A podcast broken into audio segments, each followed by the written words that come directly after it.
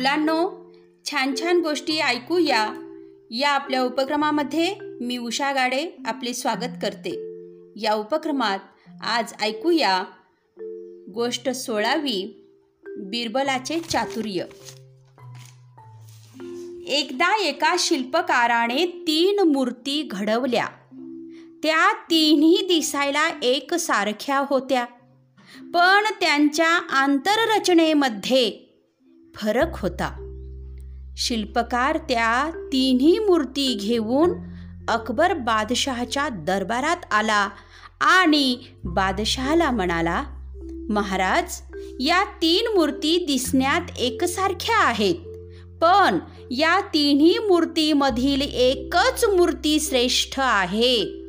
बिरबलने जर यातील श्रेष्ठ मूर्ती शोधून काढली तर मला आनंद होईल. बिरबलने तिन्ही मूर्ती आपल्या हातात घेतल्या.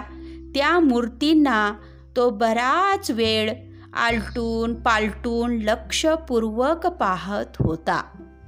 त्याला त्या मूर्तीच्या कानात आणि तोंडात छोटी छोटी छिद्रे दिसली.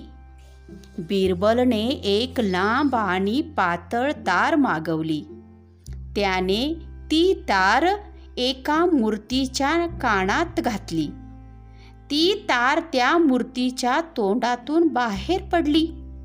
मग त्याने दुसऱ्या मूर्तीच्या कानात तार घातली. तर ती तार त्या मूर्तीच्या दुसऱ्या कानातून बाहेर आली. अखेरीस बिरबलने तिसऱ्या मूर्तीच्या कानात तार घातली. ती तार सरळ मूर्तीच्या पोटात गेली. बिरबलने ती मूर्ती शिल्पकाराच्या हातात ठेवली आणि म्हणाला तिन्ही मूर्तीमध्ये ही मूर्ती श्रेष्ठ आहे. शिल्पकाराने होकारार्थी मान हलवली आणि म्हणाला याचं कारण सांगा. बिरबल म्हणाला कल्पना करा की मूर्ती म्हणजे राजाचा मंत्री आहे. आणि तार ही राज्याची गुप्त गोष्ट आहे.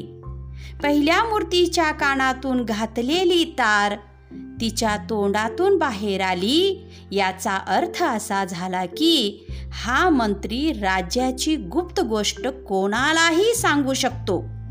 आणि जो मंत्री राज्याची गुप्त गोष्ट कोणाही समोर बोलतो तो मंत्री अधम मानला जाईल.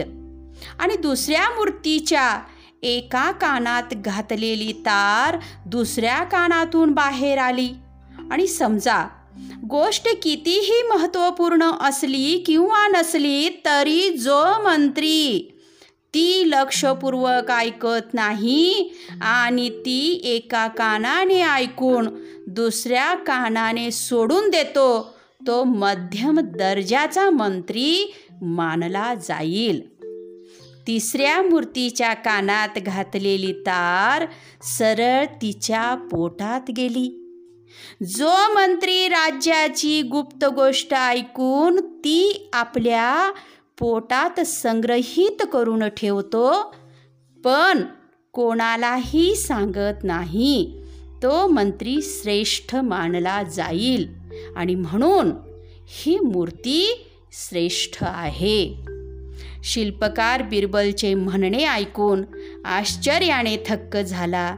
त्याने तिन्ही मूर्ती बिरबलला भेट म्हणून दिल्या. धन्यवाद.